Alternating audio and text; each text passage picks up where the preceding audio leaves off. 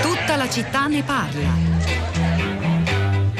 Buongiorno, io mi chiamo Riccardo, chiamo da Torino, io sono docente universitario e ricercatore e per quanto riguarda l'unanimità rispetto all'apprezzamento del piano Draghi eh, devo segnalare che la mia comunità o almeno buona parte di essa non è eh, così entusiasta eh, in quanto lo stanziamento per la ricerca, in particolare per la ricerca di base, è estremamente esiguo.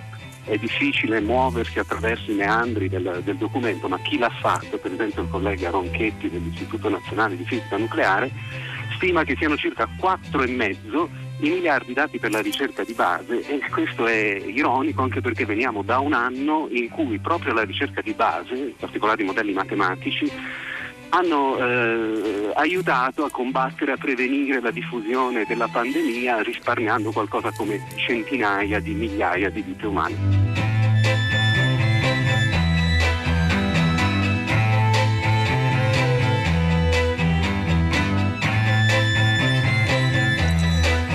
Eccoci, sono le 10, 2 minuti e 10 secondi, una buona giornata da Pietro del Soldà, benvenuti a tutta la città ne parla. Questa telefonata ha chiuso il filo diretto di prima pagina stamattina accendendo i riflettori su un aspetto vitale, decisivo e forse poco raccontato del piano di, nazionale di ripresa e resilienza, perché tra i molti plausi e i commenti entusiastici, ottimistici almeno rispetto alla trasformazione profonda che attende il Paese, se riusciremo davvero a compiere quello quanto è contenuto nelle sei missioni, ieri nella puntata eh, che abbiamo dedicato al piano abbiamo avuto ospite il ministro Giovannini che ha chiarito e, e spiegato anche quanto profonda potrebbe essere la trasformazione eh, del nostro modo di vivere, beh c'è un aspetto che rimane eh, sottofinanziato eppure si è dimostrato decisivo per le nostre vite, come ha giustamente sottolineato eh, l'ascoltatore Roberto che parla con cognizione di causa, docente universitario anche lui, cioè ci sono pochi soldi, molti meno di quanto gli scienziati si immaginavano per la ricerca di base, secondo una stima fatta dal fisico eh, italiano eh, Riccardo Ronchetti, Federico Ronchetti, chiedo scusa, e sono 4 miliardi e mezzo, molti meno di quanti erano stati auspicati tra, da vari progetti, proposte presentate dalla comunità scientifica italiana. Una miopia, dicono molti, anche dovuto al fatto che se ci fossero più soldi da mettere sulla ricerca, magari adeguando l'investimento italiano a quello dei principali paesi europei, beh, questo produrrebbe immediatamente, ormai è chiaro, un aumento del PIL, quindi è anche una questione economica, non solo di sviluppo, di salute salute, di crescita complessiva del nostro paese. Abbiamo bisogno di voi oggi, delle vostre opinioni, se lavorate nel mondo della ricerca e avete voglia di dire la vostra o di fare domande ai nostri ospiti, scriveteci al 335 56 34 296 sms, whatsapp o whatsapp audio, alcuni li ascolteremo insieme, gli altri li pubblicheremo sul sito di eh, Radio 3. Cominciamo dunque con il primo ospite di questa mattina che è eh, Massimiano Bucchi, buongiorno e benvenuto Bucchi. Buongiorno. Bucchi è un eh, sociologo della scienza, professore insegna all'Università di Trento dove anche dirige il Master in Communication on Science and Innovation. Allora, eh, lei ha scritto diverse volte, è intervenuto anche da noi a Radio Trescenza durante quest'anno difficile per commentare come dire, lo stato di salute della ricerca e della scienza all'interno dell'opinione pubblica italiana. Negletta per troppo tempo sembrava finalmente aver guadagnato una certa qual popolarità, fiducia e centralità che si sperava si sarebbe poi tradotta anche in più soldi da parte del decisore politico.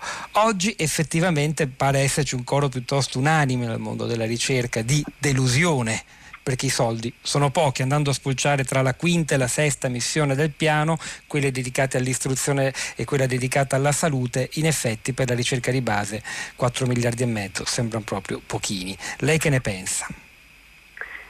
Io penso che intanto bisogna sottolineare quello che lei ha detto, cioè che la fiducia nella scienza e negli scienziati non solo in Italia ma in molti paesi in questi mesi è molto aumentata.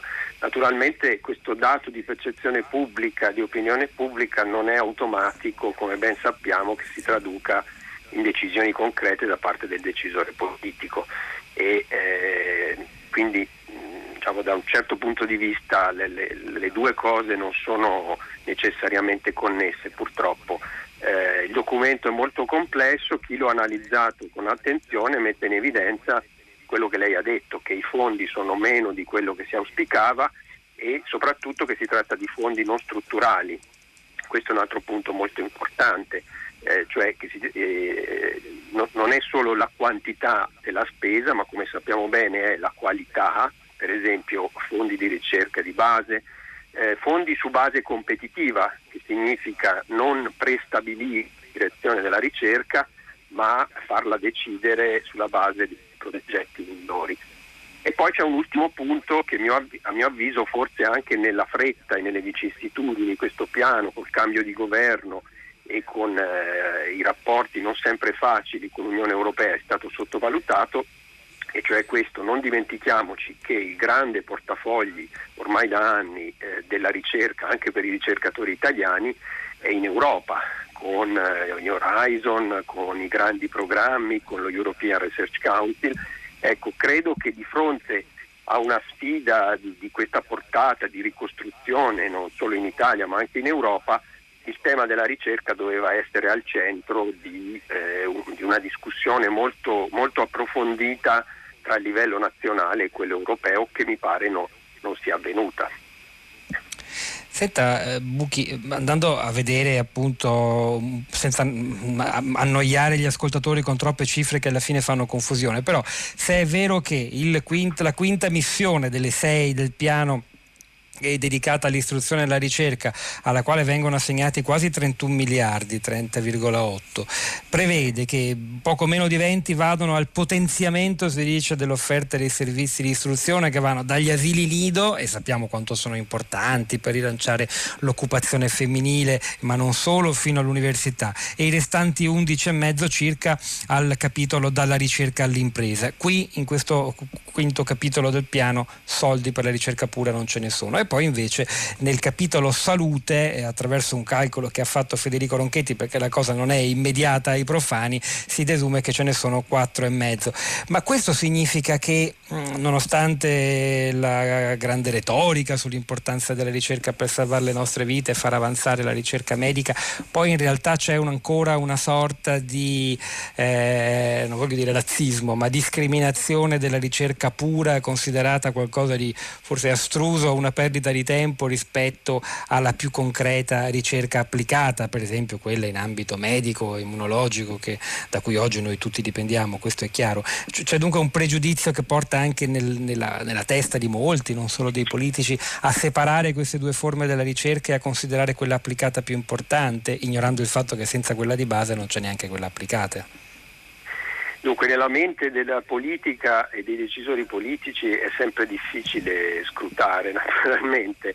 Io spero che non sia così, tanto più che eh, al governo ci sono persone che vengono dal mondo della ricerca e dell'innovazione, come Cingolani per esempio. Eh, temo che eh, i problemi siano le cause diciamo, di questa sottovalutazione eh, siano due, probabilmente ce ne sono anche molte altre, però io ne, ne vedo due di principali. Una eh, è il problema di eh, rappresentanza degli interessi. No? Purtroppo in questi casi la distribuzione dei fondi eh, risente molto delle pressioni degli interessi organizzati e purtroppo il mondo della ricerca eh, fatica ad esserlo per, per, una serie di motivi, quindi a differenza magari del mondo della scuola dove, dove comunque ci sono delle organizzazioni sindacali per esempio eh, molto attive, oppure del mondo dell'impresa dove naturalmente ci sono delle, delle eh, delle organizzazioni di imprese molto attive nel, nel confronto con la, con la, decisione politica. E l'altro elemento credo che sia quello eh, purtroppo dei tempi molto compressi che non hanno permesso eh, sia quel dialogo eh, a livello europeo di cui parlavo, sia anche una, un ragionamento di lungo periodo strutturale sulle, sulle priorità. Mm, Faccio un esempio, da qualche parte nel, nel piano a un certo punto si parla di aumentare il numero dei dottorandi in Italia, quindi delle persone che fanno eh, l'ultimo livello più specializzato della formazione, di aumentarlo in modo significativo. Ora di per sé questa sem- eh, sembra a tutti noi un'ottima cosa, però eh, se eh, non si lavora nel frattempo sul contesto si rischia di alimentare un fenomeno che qualcuno chiama fuga dei cervelli, no? eh, cioè di produrre, di investire, di spendere per formare delle persone che poi non trovano né nel mondo universitario né nel raccordo tra mondo universitario e mondo dell'impresa, che è una delle debolezze storiche eh, del nostro paese per una serie di ragioni anche strutturali come il nostro tessuto fatto di piccole imprese, eh, per cui, ripeto, eh, dare dei fondi specifici su, eh, su un tema eh, particolare senza ragionare su, su, quello che ci sta attorno eh, rischia di essere purtroppo insomma, po- poco efficace. Ecco, quindi temo che le ragioni siano, eh, siano, queste due. Non voglio pensare che, ripeto, esponenti eh, del governo che addirittura, come ho detto, vengono in molti casi dal mondo della ricerca abbiano un pregiudizio culturale. Temo, temo che purtroppo i problemi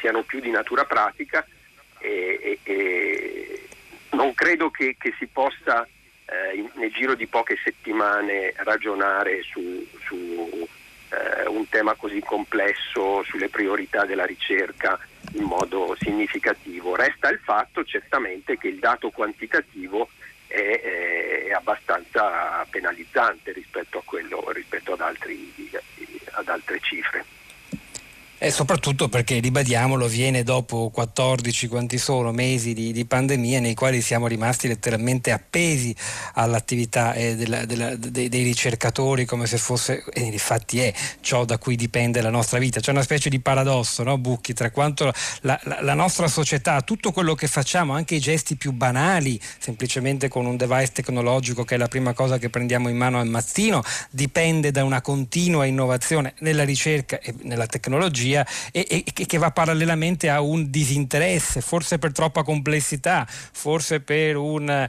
eccessivo analfabetismo funzionale del nostro paese che ci rende un po' più arretrati rispetto agli altri. Su questo tema insisteva tra l'altro anche ieri in un'intervista a Repubblica Giuliano Amato. Non so se da sociologo della scienza lei si sia dato anche una risposta di questo tipo. Poi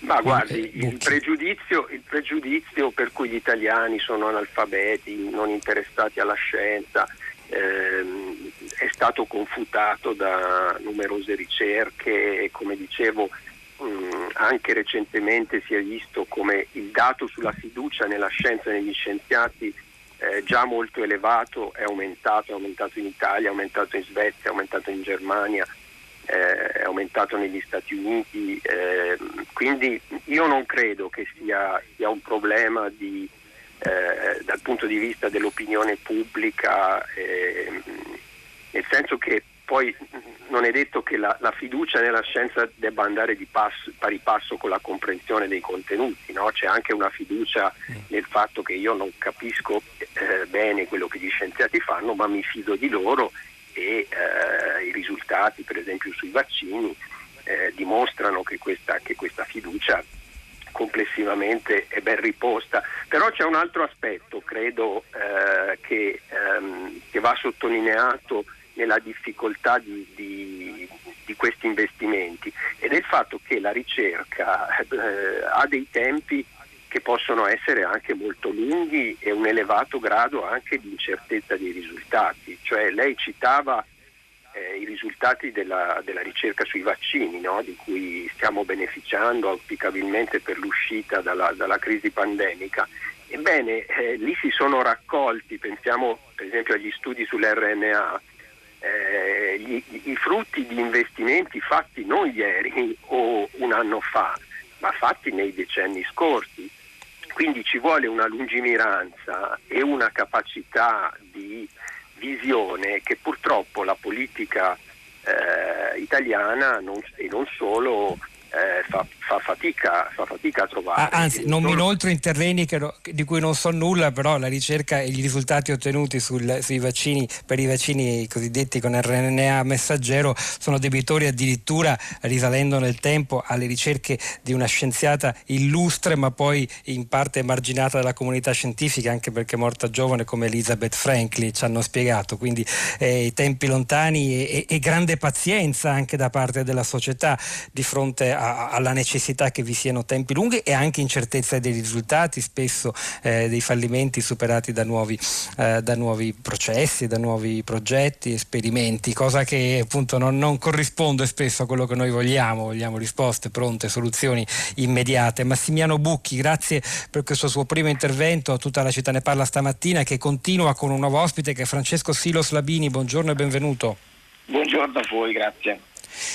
Eh, Silos Labini è un fisico, è dirigente di ricerca presso l'Istituto Enrico Fermi di Roma, la sua attività di ricerca va dalla fisica statistica alla cosmologia, alla dinamica gravitazionale, è anche presidente di ROARS. ROARS è un'associazione, anche un sito prezioso, Return on Academic Research and School, dove molti ricercatori italiani parlano spesso, diciamolo pure, delle criticità profonde del sistema di istruzione eh, universitario e della ricerca nel nostro paese. Beh, innanzitutto subito una, la, la, la, la dico così a portavoce di, di un mondo questi pochi soldi nella ricerca pura sono per voi una delusione, ve l'aspettavate? Il mondo, molti scienziati, i suoi colleghi, non so se anche lei si erano riuniti intorno a una proposta avanzata dal fisico Ugo Amaldi che auspicava 20 miliardi da investire nei prossimi sei anni eh, nella, ricerca, nella ricerca pura, più del doppio di quanto è ora normalmente. Eppure le cose vanno in un'altra direzione, sembra. Sì, direi che la delusione è eh, sia rispetto alla quantità di fondi che sono stati stanziati, eh, sia rispetto alla qualità della, de, di come sono questi fondi distribuiti, perché il problema eh, del sistema universitario e della ricerca eh, è che bisogna superare dei deficit strutturali che si sono accumulati negli anni. Se vediamo che quello che è successo dal 2008 al 2020 c'è stato eh, un calo del finanziamento del 15%, un meno 10% di personale accademico, meno 5% di studenti, eccetera. Quindi è stato eh, un calo diciamo, eh, ingente eh, che si è innestato su una situazione che già rispetto agli altri paesi europei era di, di sofferenza.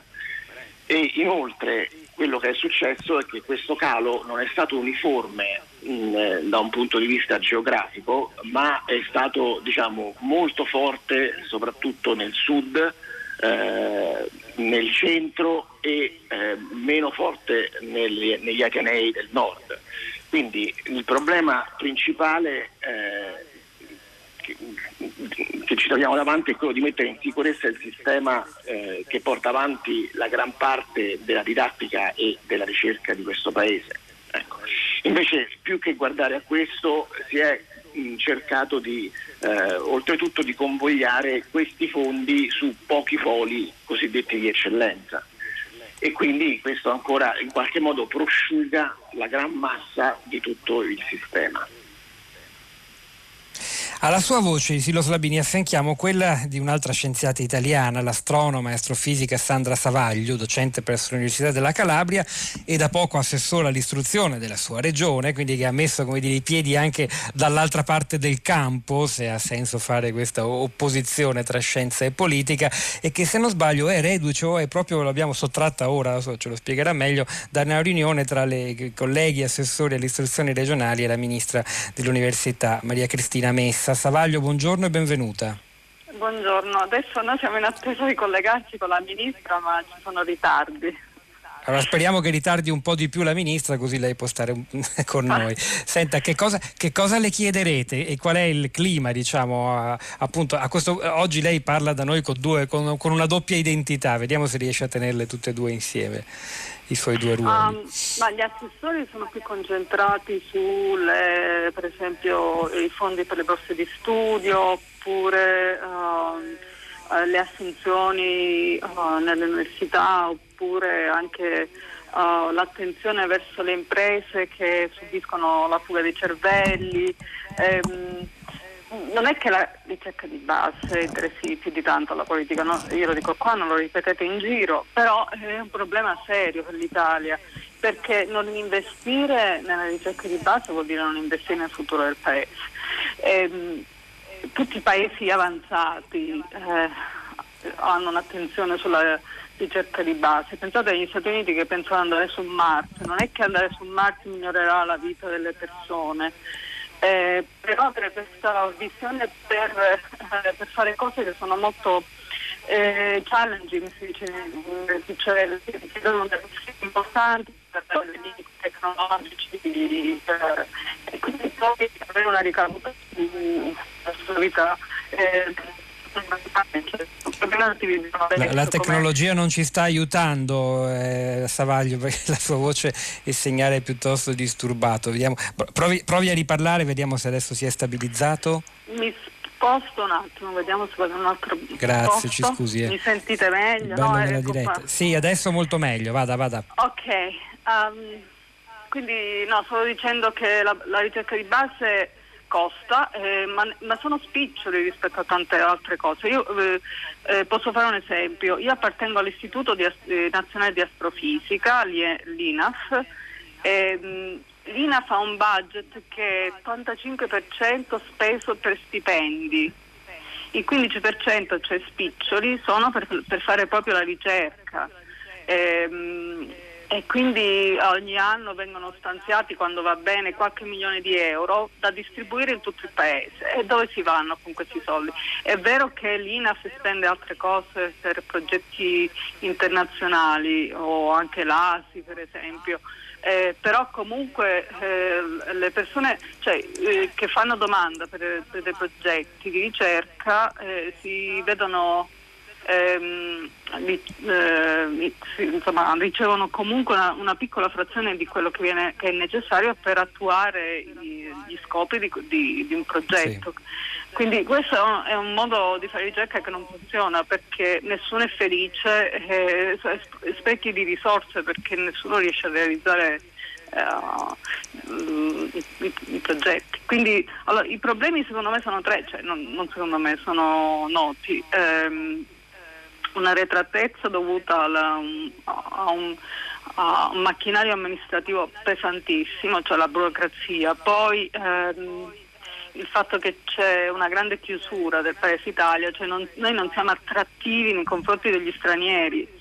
Tutti i paesi avanzati hanno un gran numero di stranieri che fanno ricerca nel proprio paese e, ehm, e poi chiaramente la, la mancanza eh, storica di, di fondi.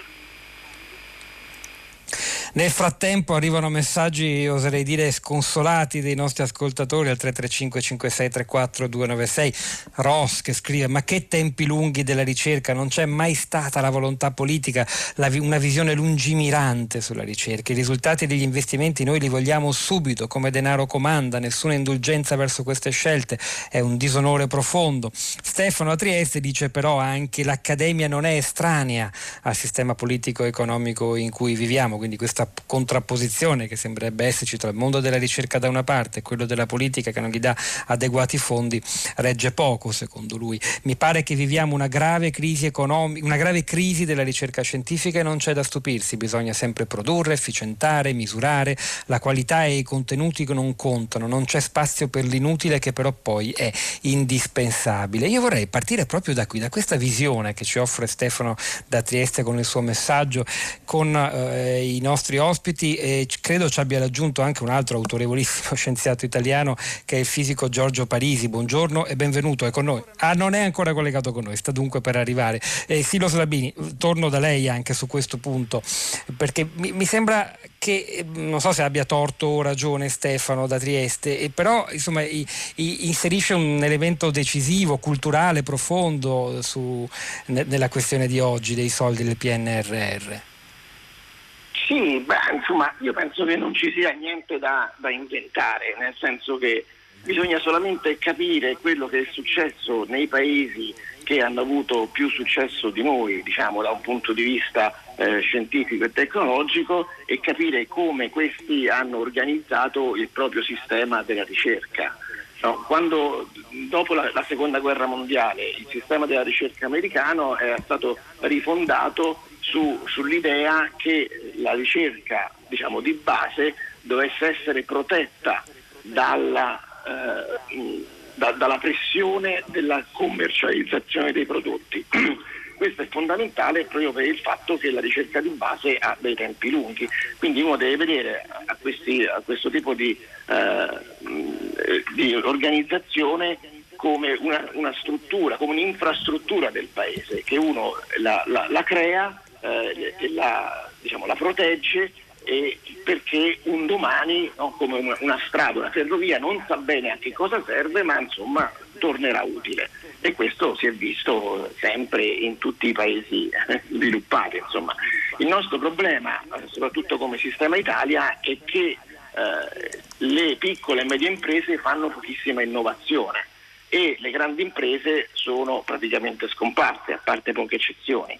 Quindi eh, nel, nella ricerca e sviluppo, se uno vede il budget di ricerca e sviluppo eh, delle imprese, eh, è molto molto depresso rispetto a quelli di altri paesi, quindi uno dovrebbe ripensare a come dare diciamo, una spinta a quello, ma senza però diciamo, dirottare i fondi per la ricerca di base su una pseudo ricerca applicata ma farlo sul serio cercando di creare un'infrastruttura che possa essere utile per sviluppare una ricerca applicata da parte dell'azienda. Credo sia ora collegato con noi il fisico Giorgio Parisi. Buongiorno e benvenuto professore. Ah, o se no, no eh, preferisco come, eh, anche come presidente ecco, dell'Accademia, ecco. lo stesso, va bene Presidente, va bene.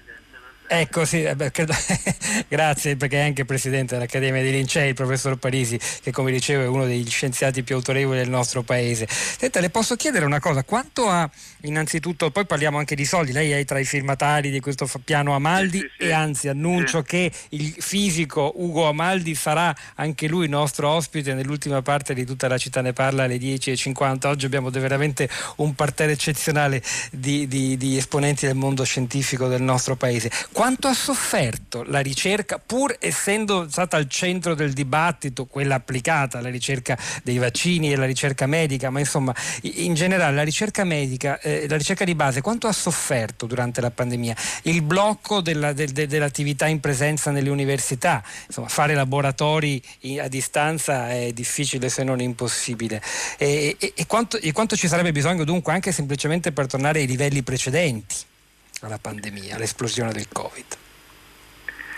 Beh, la ricerca sperimentale ha certamente molto sofferto perché certe ricerche si può, si non si, bisogna farle di persona, è chiaro che poi si può anche fare del lavoro un pochettino, mandare una sola persona dove ce ne, andare, ce ne stavano due, cercare di fare i turni, però il grosso della ricerca ha sofferto però il problema serio eh, per l'Italia non è tanto il periodo che è passato, che sta passando, ma quanto un problema strutturale. E quello è quello che bisogna risolvere, cioè stiamo in una situazione dal punto di vista eh, che i nostri giovani, quasi tutti, moltissimi, vanno all'estero e non tornano più. Mm. Senta, eh, faccio la domanda che ho fatto a tutti, insomma, perché noi questa mattina effettivamente avevamo guardato ad altre pagine del PNRR, grazie a un ascoltatore, prima pagina serve anche a questo, abbiamo appreso che i soldi nei prossimi anni per la ricerca di base sono davvero mm, assai meno di quei 20 miliardi richiesti dal, da questo piano scritto da Ugo Magli e firmato da molti, tra i quali anche lei. E, ma che cosa concretamente significherà? Avere meno ma soldi, 4 miliardi e mezzo. Ma il problema è che noi siamo a un livello di, di cifre prescritte per la ricerca che sono estremamente basse rispetto a quelle eh, del, che vengono fatte in altri paesi d'Europa. Quindi noi stiamo assolutamente indietro rispetto, rispetto a tutto. Quindi e, e quindi noi no, dove, dobbiamo rimetterci perlomeno sulla, sulla, um, a livello europeo. Quindi per poter risalire a livello europeo ci servivano o ci serve aumentare di 5 miliardi l'anno la spesa. per, per poter arrivare al livello attuale di un paese come la Francia.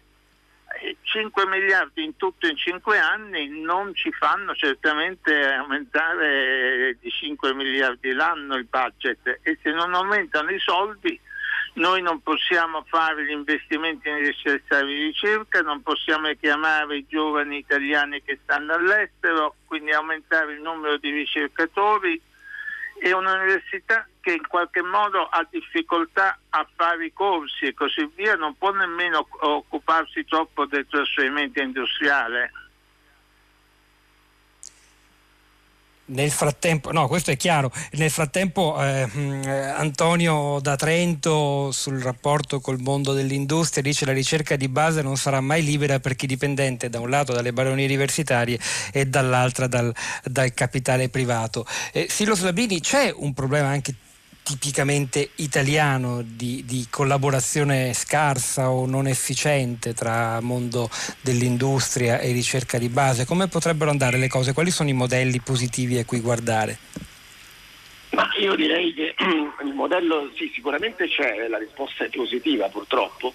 Eh, il modello positivo potrebbe essere quello degli istituti Fraunhofer in Germania, no? in Germania ci sta il Max Planck Institute che è eh, dedicato soprattutto alla ricerca di base, come il nostro CNR, e poi ci sta un, una rete di istituti che si occupano diciamo, eh, del, del, trasferimento tecnologico, per così dire, però eh, il punto è che questi istituti sono finanziati in gran parte con, eh, dalle imprese, con soldi privati. eh, in, in, Italia si sono fatti dei tentativi eh, falliti in cui eh, appunto, l'impresa ha, ha, contribuito pochissimo. Questo di nuovo è un problema strutturale del Paese perché non ci sono eh, imprese di grandi dimensioni che hanno la capacità di investire in ricerca e sviluppo, sia da un punto di vista diciamo, finanziario che da un punto di vista anche di, di personale. E quindi eh, questo dovrebbe essere diciamo, il, il, centro del dibattito secondo me su questo tema. Come fare a, rilanciare l'industria ad alta tecnologia italiana che negli ultimi vent'anni ha perso il 20%. Sul fronte della, del, quello che ci ha interessato di più nel periodo del dibattito ora forse un po' attenuatosi sulla disponibilità dei vaccini, il fatto che le industrie farmaceutiche italiane eh, comunque non fossero pronte, si è capito che non è che si potesse riconvertire la, la filiera da, da, un giorno all'altro e far produrre vaccini a chi prima produceva farmaci d'altro tipo. E Que- questa cosa ha a che fare, questo mh, ritardo della nostra industria, con la cosa che lei ci ha appena detto. Se i, i gruppi industriali eh, sul fronte delle, della scienza e della tecnologia fossero più grandi, eh, sarebbero anche più facilmente in grado di riconvertirsi e quindi di essere più competitivi sul mercato anche quando accadono eh, cose improvvise come la pandemia? Beh, io direi sicuramente di sì, insomma, se non altro esempi in altri paesi lo mostrano, mostrano che questo è il caso, insomma. Poi lì si apre anche un altro problema che molto spesso l'industria farmaceutica diciamo, è finanziata da fondi pubblici e poi diciamo, ha rendite private, diciamo, quindi è, il rischio diventa pubblico perché il finanziamento della ricerca ha, è un finanziamento a grande rischio perché eh, molto spesso non porta da nessuna parte e quando porta da qualche parte può dare diciamo, dei rendimenti molto elevati, il problema è che poi questi rendimenti diventano privati, quindi questo è un problema diciamo, non solamente italiano ma internazionale, come in qualche modo eh, non distribuire non solamente il rischio eh, al pubblico ma anche il rendimento di quello che uno ha investito. Pensar male non è sano, ma di solito non si sbaglia, scrive Thomas Tommaso da Trento. Sarà che forse sugli investimenti nella ricerca di base non ci sono speculazioni, privati, banche, addirittura mafie, insomma, il pensiero dei nostri ascoltatori va lontano cercando una causa al fatto di cui ci siamo occupati noi questa mattina. Eh, Bruno, dalla ricerca dipende l'economia del futuro, ma i nostri mediocrissimi politici pensano soltanto ai votarelli dei gestori di pizzerie, forse è un po' ingeneroso il giudizio di Bruno.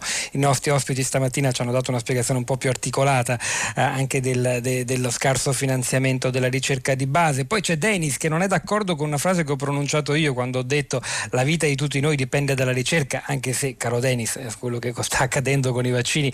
Beh, è quello che accade tutti i giorni con la medicina che ha allungato la vita eh, di tutti, sembra indubbio, però lui dice per quel che mi riguarda la mia vita dipende esclusivamente dalle mie scelte e non da imposizioni altrui, non so se per imposizioni intenda anche l'obbligo vaccinale, chi lo sa. Comunque, spazio per i vostri messaggi ce n'è, mandateceli, scrivete ancora, tra poco anzi sarà il momento delle vostre voci e storie.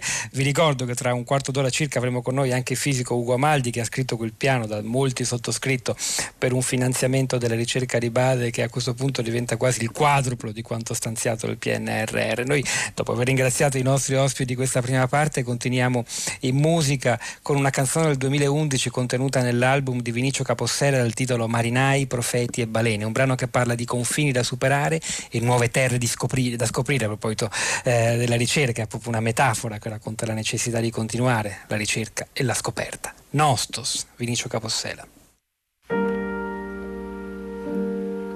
né pietà di padre, né tenerezza di figlio, né amore di moglie.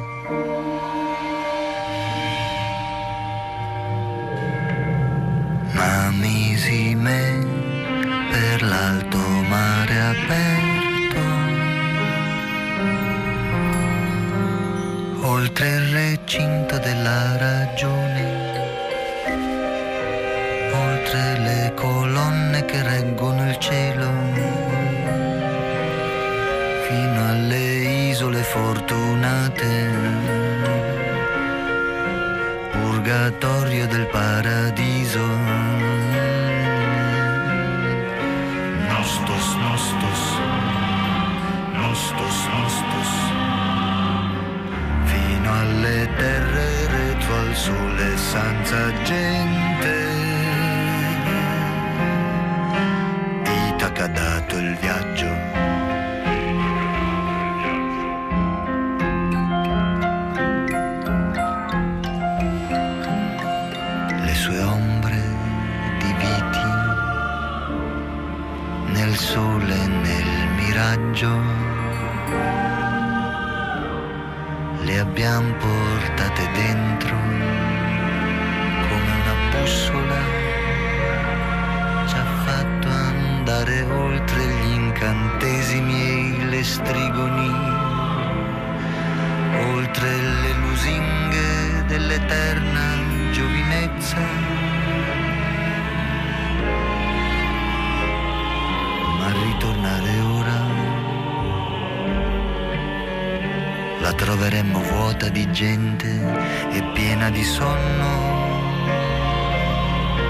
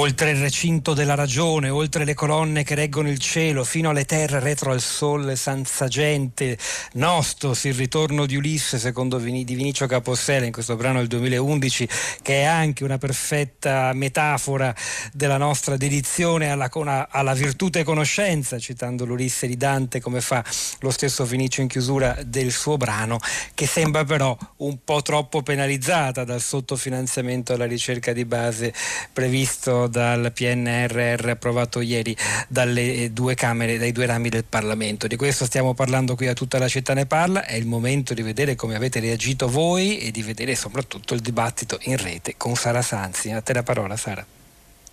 Ciao Pietro, buongiorno. Il dibattito in rete si raccoglie tutto intorno a un hashtag, sarà contento di saperlo il nostro ultimo ospite di oggi, Ugo Amaldo, perché l'hashtag che va per la maggiore ormai da qualche giorno su Twitter riferito al tema del finanziamento alla ricerca è proprio Piano Amaldi. E promotore di questo hashtag si è fatto il fisico Federico Ronchetti che però, ahimè, ieri sembra essersi quasi arreso, almeno su Twitter, scrivendo il Piano Amaldi muore oggi, niente riforma riforme, briciole per la ricerca di base e applicata da raccattare entro il 2026 perché in gran parte non strutturali. La vera sovranità di un paese oggi, scrive Ronchetti, dipende dalla conoscenza e noi ci avviamo a diventare sudditi. Cosa ne pensano i nostri ascoltatori? Lo scopriamo subito. La prima voce che abbiamo oggi arriva dal sud, da Palermo. Buongiorno Patrizia. Buongiorno, grazie dell'opportunità che mi offrite. Eh, io insegno filosofia antica all'Università di Palermo. Eh, vorrei esprimermi sul tema di oggi dicendo che eh, non soltanto io sono scandalizzata dalla scarsa quantità di fondi che, ci, che questo piano di ripresa e resilienza, se risente perché non è tale, ci offre, ma che le riforme neoliberiste della ehm, che sono state messe in opera all'università, prima la legge Ruperti eh, alla fine degli anni 90 dopodiché le leggi Moratti, le riforme Moratti e Gelmini, cioè le riforme neoliberiste dell'università hanno messo l'università in ginocchio. Io mi trovo oggi di fronte al fatto che il mio allievo, la competizione, è, siamo pochi cani vicino, cioè, siamo pochi cani su un osso, eh, i soldi sono pochissimi, eh, la ricerca eh, viene finanziata pochissimo e soprattutto la ricerca umanistica non viene finanziata. Noi abbiamo bisogno Grazie di Patrizia, infatti è bene ricordare che la ricerca è, è, ampia, abbiamo parlato oggi in particolare di quella scientifica, ma come ci insegnava anche Rossella Panarese non esiste in realtà un vero confine tra ricerca scientifica e ricerca umanistica. Ascoltiamo anche i vocali che sono arrivati al 335 56 34 296. Buongiorno, sono Rosanna da Meda. Mi chiedo se non ci sia un interesse specifico nel finanziare molto poco la ricerca, in modo che rimanga privata e quindi possa essere lucrabile e non a disposizione di tutti. Eh, visto che al momento eh, la ricerca in Italia viene fatta soprattutto da istituti privati, quindi forse eh, hanno tutto l'interesse perché le cose continuino così. Abbiamo ancora un minuto per sentire anche un'altra voce, un'ascoltatrice che chiama da Roma, Elisa. Buongiorno Elisa. Buongiorno, grazie per questa possibilità. Io niente, ho mandato un messaggio semplicemente per esprimere ehm, preoccupazione per quanto riguarda il mio futuro. Io svolgo un dottorato di ricerca all'estero in Olanda e mi rendo conto che eh, il motivo che mi ha spinto a, ad uscire dall'Italia è proprio eh, intanto le possibilità da un punto di vista di qualità della ricerca all'estero, in particolar modo eh, in, questo, in questa di Wageningen in Olanda in ambito di agricoltura, di allevamento eh, e, eh, e, oltre a questo anche lo stipendio, quindi la qualità di, di vita che mi consente eh, di avere eh, quel tipo di stipendio che è più del doppio rispetto a quello che viene percepito in Italia, più del doppio e, e questo significa che io eh, non, non, potrei mai essere indipendente facendo un dottorato di ricerca vivendo in una città come Roma in Italia. E spero veramente un giorno di poter tornare a Roma e lavorare perché vorrei, amo la, la mia città e ho degli affetti, però soltanto se questo, se, puoi Grazie Lisa, sono storie che ahimè conosciamo bene proprio anche a Radio 3 che raccontiamo ogni sabato all'interno della trasmissione Expat. La invitiamo anzi a riscriverci e partecipare al programma. Noi torniamo con il fisico Ugo Amaldi, torniamo subito dopo il giornale radio e l'Onda Verde ci sarà con noi naturalmente Pietro del Soldà. Tutta la città ne parla. L'hai trovata tu questa soluzione? Il passaggio difficile all'inizio, il resto sono solo numerelli. Numerelli. Quanto tempo ci hai messo per... Certo un po' di tempo ci vuole, non è facilissimo. Ci ho passato sopra tutta la notte. Noi ci lavoriamo da una settimana. In tre. Ecco fatto. Così farai bella figura col tuo professore. Sei anche tu una cavia di fermi? Sì, sì, una cavia. Di che cosa ti occupi? Diciamo di ingegneria, ma non mi interessa molto. Peccato perché sembri uno sveglio. Grazie. Hai mai pensato di studiare fisica? Quella moderna? In realtà mi piace la matematica, ma mi dà fastidio che tutti se ne servano. Fisici, ingegneri, generali d'artiglieria. La fatica di risolvere un problema dovrebbe bastare a se stessa. Un calcolo perfetto andrebbe subito distrutto.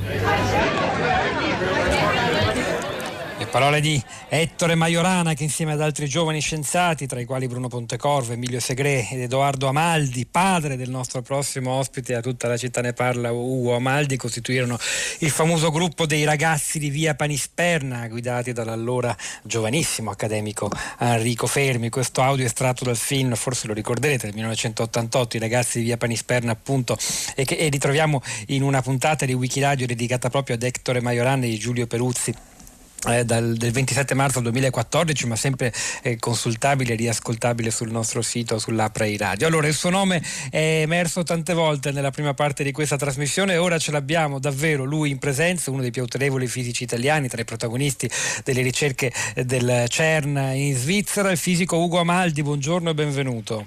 Buongiorno a lei allora, lei oggi è stato evocato da tanti suoi colleghi eh, in trasmissione perché proprio il piano da lei rappresentato, che insomma, è sottoscritto da molti autorevoli scienziati italiani, tra cui anche Giorgio Parisi che era nostro ospite, sembra davvero lontanissimo per la quantità di soldi che prevedeva in cinque anni per la ricerca in Italia rispetto a quanto previsto dall'ultima versione approvata in Parlamento del PNRR. Ma oltre alla differenza quantitativa, 20 miliardi se non sbaglio in, eh, contro i 4,5 in eh, cinque anni, mi corregga se, se dico un'inesattezza Maldi, oltre alla quantità di soldi, dico, eh, qual è la differenza di fondo? Che cosa prevedeva questo suo piano eh, sul quale speriamo torni l'attenzione della politica? C'è una petizione su change.org eh, proprio perché eh, il presidente Draghi lo riconsideri eh, quello che lei aveva sottoscritto. Diciamo prima di tutto che si trattava inizialmente, nel mio piano iniziale, la mia idea iniziale, di raggiungere la Germania nell'investimento attuale della ricerca pubblica, che è sia ricerca di base che ricerca applicata. La Germania ha lo 0,75, l'1% e noi abbiamo lo 0,5%, quindi si trattava di raddoppiare i fondi in sei anni per questo che è stato lanciato come Twitter e poi come petizione dal fisico del di NFN Federico Ronchetti a cui lei si faceva riferimento, la sua petizione ha raccolto 33.000 firme.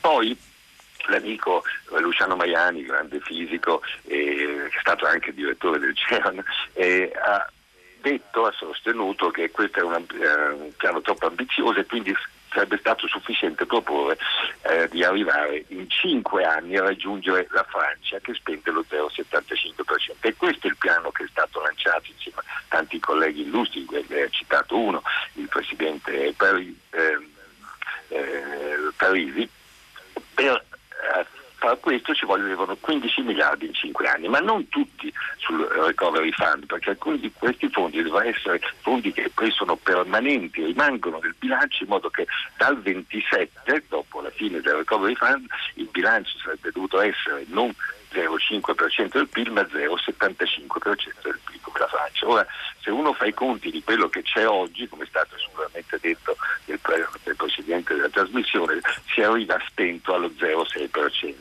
Questo è il primo. ma questo è conseguenza del fatto che la scelta che è stata fatta è di dare molti dei fondi che ci sono, perché formalmente ci sono circa 12 miliardi sotto la voce ricerca, alla, eh, piuttosto alla ricerca applicata e indirizzata verso l'industria ed è questa la differenza, tanto che il titolo di questo eh, parte del PNRR si chiama dalla ricerca alle imprese, che non è il nostro scopo. Una cosa è produrre ricerca di base e applicata con gli strumenti che lo Stato ha, cioè università e enti di ricerca pubblica, che è il nostro scopo. Un altro che è altrettanto importante ma che va fatto su un altro fondi in modo separato quello di trasferire poi le conoscenze che si acquistano alle imprese e purtroppo c'è stata questa, io penso, voluta confusione di scopi. Professor Amaldi, posso fare una domanda ingenua, però insomma che, che viene spontanea quando uno apprende quanto importante è anche sull'andamento dell'economia l'investimento in ricerca. Se è così importante e ci sono paesi al mondo al di fuori dei confini europei che investono percentuali nettamente superiori del proprio PIL, Israele se non sbaglio sfiora il 5%, il 4,9%, la Corea del Sud è al 4,5%. Perché a parte l'Italia, ma anche gli altri paesi europei più virtuosi di noi, comunque non, des- scelgono di rimanere attorno a cifre più basse, insomma superano di poco l'1%. Secondo lei è proprio Problem- è inevitabile che sia così perché comunque quei soldi se ben allocati possono bastare oppure in realtà dovremmo cercare di guardare con più interesse ad altri stati che sono più piccoli come il caso di Israele e, e più robusti magari dal punto di vista dei parametri finanziari ma che insomma poi fanno passi da gigante non solo in campo economico ma anche in quello appunto magari della difesa della salute della propria popolazione. In realtà c'è un po' di confusione tra questi numeri, mi faccia spiegare bene. Sì. Una cosa è la ricerca pubblica, cioè quanto lo Stato investe e di questo noi parliamo, ricerca pubblica. Una cosa è la ricerca totale che è fatta di due componenti, la ricerca pubblica e l'investimento privato, quello che si chiama poi in pratica sviluppo o sviluppo sperimentale, perché i privati non investono in ricerca di base ma in sviluppo di prodotti o nuovi prodotti. Ora, che però in Italia parla? la somma complessiva arriva a 1,3%, me lo confermo. 1,4%, esattamente, quindi il confronto non è tra il 0 e il terzo degli per... altri. Sì, sì, certo, non, però non è, non, il confronto non è tra il 0,5% sì. e il 4% dell'Israele, ma tra l'1,4% italiano e il 4% di Israele. Allora, eh, gli altri paesi tipicamente come dico, quelli avanzati in ricerca pubblica investono l'1%, la Svezia, ed è questo il nostro confronto, perché noi vogliamo guardare al futuro a lunga scadenza. Lo sviluppo sperimentale riguarda quello che accadrà nei prossimi anni ed è giusto quindi che nelle missioni digitalizzazione, trasferimento tecnologico sia una cosa importante ci siano dei soldi, ci sono dei soldi che andranno a aumentare i pochi soldi che, noi, che le nostre imprese investono. Le nostre imprese investono solo il 0,9% del PIL, il, il, lo Stato 0,5% in tutto fa questo 1,4% di cui lei diceva. Però è un altro discorso, noi parliamo di quello che invece è il progetto a 10-20 anni, quello che produrrà le nuove idee e i nuovi lavori del futuro che secondo noi è un tema che deve essere anche focalizzato e messo a, a te e finanziato nel, eh, in questi anni. Non possiamo limitarci a finanziare quello che ricadrà sulla società tra cinque anni, dobbiamo anche guardare al futuro perché non avremo più l'occasione, come del resto il Presidente Draghi ha detto mm. benissimo. Quindi la ricerca di base e la ricerca applicata pubblica vanno finanziate bene, ma questo non vuol dire che noi siamo contrari a un grande finanziamento della ricerca privata che è insufficiente, come ho detto, anzi se si vuol dire 0,5% rispetto all'1% della Germania è solo la metà nella ricerca pubblica, mentre nella ricerca privata noi investiamo il 0,9% e la Germania il 2,1%, in modo che la Germania in totale sta molto più alta di noi perché sta al 3,1%. E qui viene quella debolezza, forse nanismo anche dell'industria italiana di cui ci parlava tra gli altri anche Francesco Silos Labini poco fa. Le cose che lei ha detto sull'investimento a lunghissimo termine da parte pubblica si scontrano con il cosiddetto cortotermismo eh, della, della, politica, ma certo il ritorno dello Stato di cui molto si parla sarà anche il tema del prossimo Festival dell'Economia e come protagonista della vita, del mercato potrebbe far sperare che magari qualcosa cambi e vada proprio nella direzione auspicata dal fisico Ugo Amaldi ultimo ospite questa mattina tutta la città ne parla che ringrazio molto per le sue parole. E noi ci fermiamo qui, è il momento di una puntata molto importante di Radio Tremondo perché sarà ospite di Laura Silvia Battaglia il religioso italiano eh, che, qui, che, è ferito in un attentato in Sud Sudan, il Monsignor Christian Carlassare collegato proprio dall'ospedale di Nairobi in cui è ricoverato, quindi rimanete con Radio 3, noi ci fermiamo, c'era questa mattina la parte tecnica Fiora Liborio, al suo fianco Piero Pugliesi in regia, Sara Sanzi, Pietro del Soldato questi microfoni e poi la nostra curatrice Cristiana Castellotti e Cristina Falocci che vi salutano a domattina.